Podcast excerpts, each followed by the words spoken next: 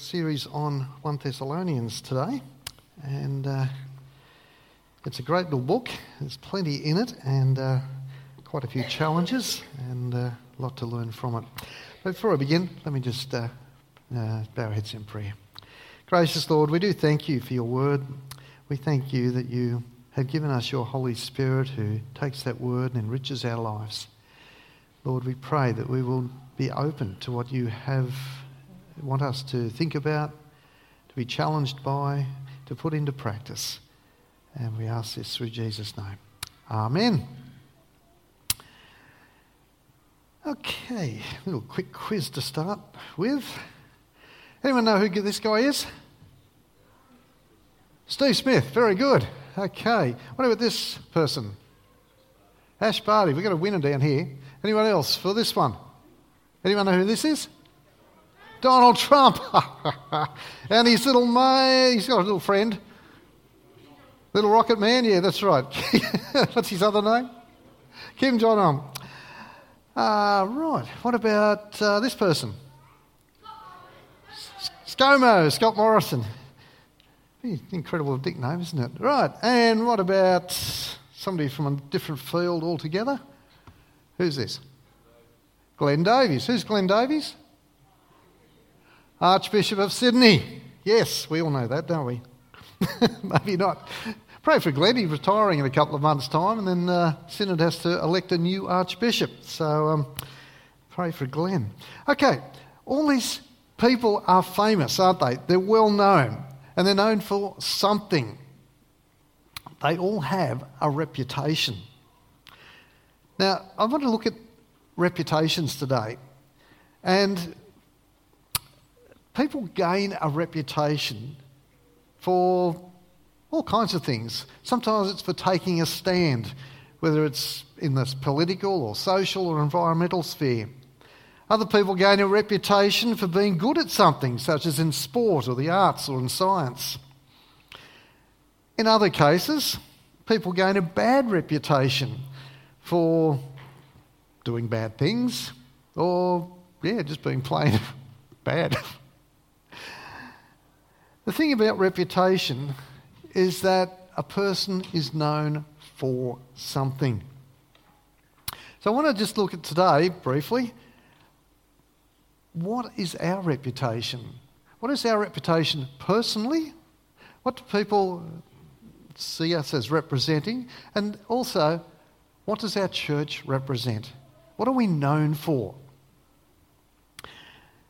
So I want to uh, just encourage you to Think about that today because it's important. But firstly, to help us look at reputations, I want to take us back to look at a church in Thessalonica 2,000 years ago and its reputation. We find that the people there had made quite an impression on their community. In fact, their reputation had spread far and wide, well beyond the limits of their city. Now, I've put um, a map up there.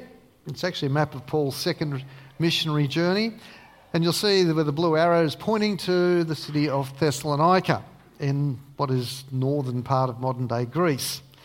And just as a side note, you'll notice just to the north of that is Macedonia, to the west is Greek, Greece, and to the south is Achaia. We'll, we'll find them mentioned through the passage. Now, the church at pardon me, Thessalonica was established or began when Paul visited the city during his second missionary journey, and that took place around 50 AD. We read about that visit in Acts 17, which uh, Ian read to us earlier. That's part of it. Now, as we read Acts 17, we find that, as was his practice during his travels, Paul visited firstly the Jewish synagogue that was there in the city. And he spent three weeks in the synagogue um, telling people about Jesus. It says he reasoned with them from the scriptures, explaining and proving that the Messiah had to suffer and rise from the dead. This is all new stuff to the Jews. And so Paul took a lot of time to explain it all to them. And what we find is a number of people believed in uh, Paul's message.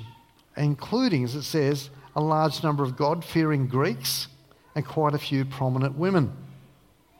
But as often happened in Paul, with Paul and his travels, other Jews became jealous and they felt threatened by this new message. And so they rounded up a mob to drag Paul and Silas before the city officials in the public square, where they wanted to accuse them of defying Caesar's decrees and claiming that there was another king, that is, Jesus. Thankfully, Paul and Silas couldn't be found at this point. The believers hid them away, and they were able to leave the city later that night and continue on their journey. Now, about a year later, Paul wrote this letter to the church in Thessalonica. And he begins his letter with a thanksgiving for this very young, growing, and thriving community of Christian believers. It's interesting that Paul only stayed a short time in Thessalonica, but what he left behind was a very small and very committed group of believers. When Paul wrote this letter, we find the Thessalonian church was growing rapidly despite opposition from the Jews and persecution from the pagan authorities. As we read through chapter 1, which is what we're looking at today, we get the impression that the Thessalonian church was gaining a reputation, not only in the city, but in the surrounding provinces as well. And Paul notes with great enthusiasm the Lord's message rang out from you, not only in Macedonia and Achaia, but your faith in God has, been, has become known everywhere. So I think I should have done that. Yep. Not the words used the Lord's message rang out. It's like having a great big bell that was being rung and sounding the, the good news of the gospel, which was going out. Paul's excited to hear that this is what was happening. This was part of Paul's legacy in Thessalonica only 12 months prior. People were hearing the word preached and spoken about. And people were talking. And reports filtered back to Paul about how the Thessalonian believers had turned to God from idols to serve the living and true God. Furthermore, as they followed Paul's example in living a godly life, they followed. They, as they did that, they in turn became models for others to follow. Verse 6 You became imitators of us and of the Lord for you welcomed the message in the midst of severe suffering with joy given by the Holy Spirit. And so you became a model to all the believers in Macedonia and Achaia. Now, just note that for a lot of people, for a lot of believers, this was no easy thing to do. Many experienced persecution and suffered for what they believed in. But their steadfast commitment to Jesus stood out from those around them and they quickly gained a reputation and certainly made an impression on people. And so people talked. They watched, they heard, they talked. So, just backing up a bit, you could ask the question how did this all come about? Paul says in verse 5 Our gospel came to you not simply with words, but also with power, with the Holy Spirit, and deep conviction. Note that Paul says, firstly, it is our gospel that came to you. It did not come by itself, it was brought by Paul and Silas and Timothy. And the church in Thessalonica came into being as a direct result of the preaching of the gospel. It came through the spoken word. But it also came with the power of the Holy Spirit. You see, when we tell people about Jesus, it's not us that do the converting. We're only the messages. Conversion is the work of God through the Holy Spirit, working in the hearts and minds of people who hear the good news. And that's a powerful message. And the Holy Spirit comes with power because the Holy Spirit has the power to change lives, to transform lives. So we're messengers. That's our job. We're carriers of the good news. But Paul adds that the gospel message was preached and shared with great conviction. You know, if we are to share what we believe, we've got to be convinced of what we are talking about. We must believe the truth of the gospel with absolute certainty. Because if we doubt its truthfulness, or we doubt God's ability to keep his promises, then this becomes all too apparent to our listeners. So then Paul tells us that they welcome the message in verse 6. They welcome the message. Despite the Thessalonians experiencing hostility and opposition, they welcomed the gospel. And how do they welcome the gospel? It says, with joy given by the Holy Spirit. This is joy. This joy is, is, is a fruit of the Spirit. And wherever the gospel goes, and people respond, there's joy. There's joy amongst the angels in heaven who rejoice when somebody puts their faith and trust in Jesus as Lord. And there's joy on earth among the people of God. Now, this isn't just a little happy sort of joy, it's a deep seated joy that takes root in one's heart. And this is a product or a fruit of the Holy Spirit indwelling a person. It is a deep joy that transcends anything that life will bring us. But not only that, Paul says that they became imitators of us. They began to follow the example as well as the teaching of the apostles and of Jesus.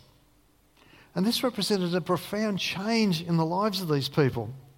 You see, receiving the gospel is not just a mere intellectual belief in the truth of the gospel, it is actually a complete transformation of behaviour through a close following of the example of Jesus and his apostles.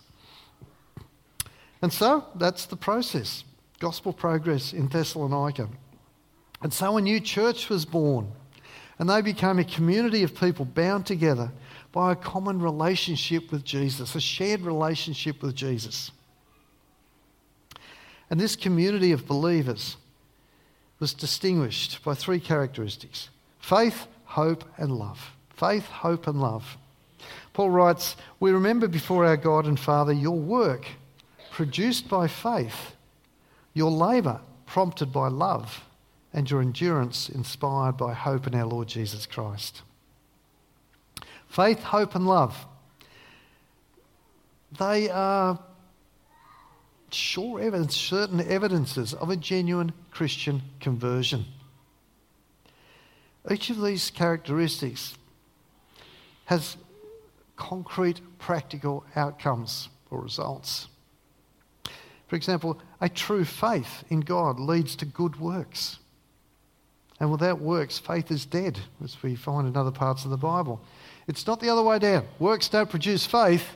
It is our faith in God that cause us to do good works. It's a way of saying, Thank you, Lord. I acknowledge what you've done in my life. I acknowledge the power of your Spirit in my life. I acknowledge the joy in my life. And I want to work for you. I want to serve you and serve others.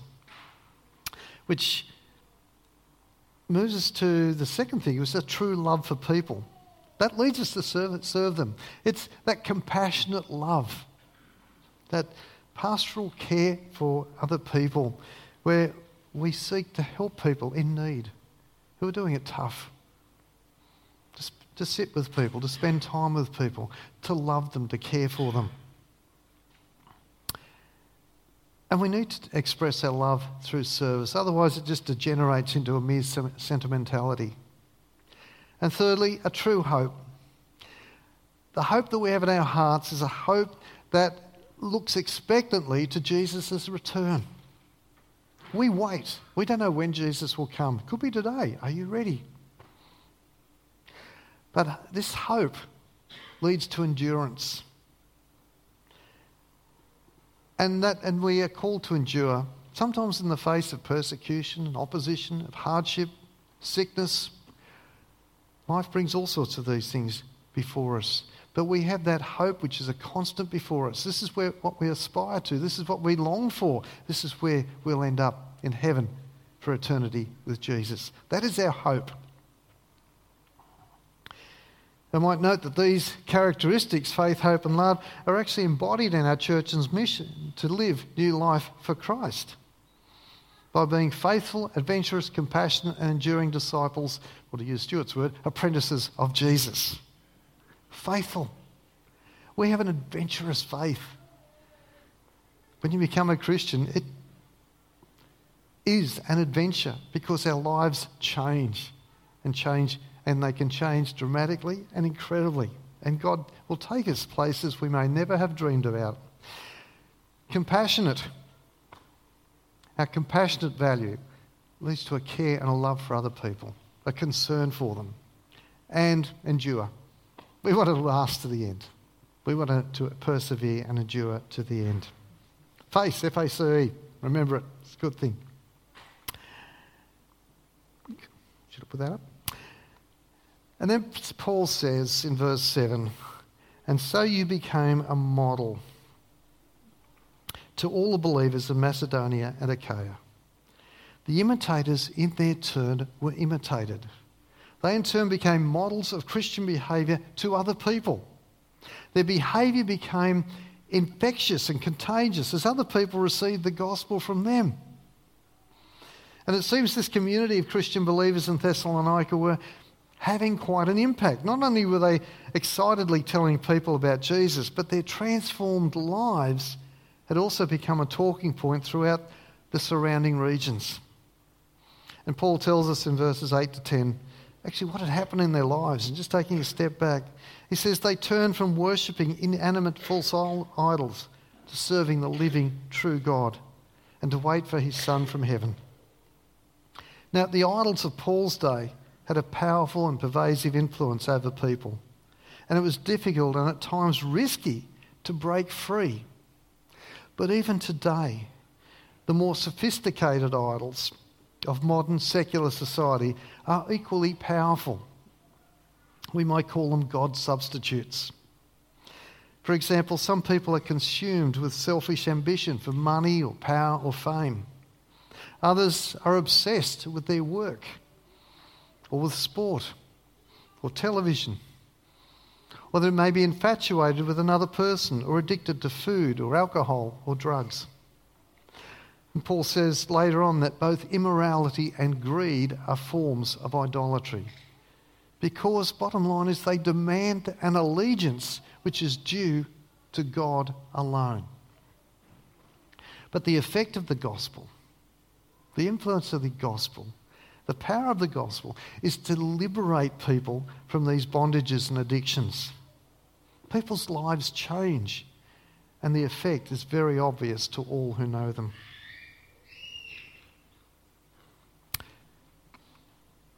So, back to our question How will our church be known? How will you be known? What is your reputation? Will the members of this church reflect our vision to see new life come to every home in Oran Park and the growing southwest? for their salvation, the glory of God, and the good of the community. We have the gospel. We know it, we are taught it, we say we believe it. But are we convinced of its truth? Are we so sure that it is the way of salvation? And that the conviction and joy in our voices and in our faces shines through to other people when we share what we believe? Are we ready to share our holiday experiences as readily with other, people as we are to share our relationship with God? Everybody heard about this new community which had come into being in Thessalonica. They'd heard about its bold rejection of idolatry. They heard about its joy in the midst of opposition. They heard about its transformed values, its faith, and its love. People were so impressed by what they heard that many must have come to see for themselves. And they were convinced not just by what they heard, but by what they saw with their eyes. We need to look like what we are talking about. It's not enough to receive the gospel and pass it on. We have to embody it in our common life of faith, joy, love, and hope. So I pray too that we, like the Thessalonian church, that we have a reputation for being faithful, adventurous, compassionate, and enduring disciples of Jesus. That we are a people who are passionately committed to seeing Jesus come to every home in Oran Park and the growing southwest. Would you pray with me? Gracious Lord, we thank you for this example of the Thessalonian church so long ago. Lord, it is so relevant to us today. And we pray that you would convict us of the power of the gospel. Lord, we thank you for the gift of the Holy Spirit. We thank you for the joy you've given us. And we pray that we may be bold in sharing what you have given so freely and generously to us. Lord, we pray for our community. We pray for people to hear the word and to receive the gospel for themselves. We ask this as our hope for next year. In Jesus' name, amen.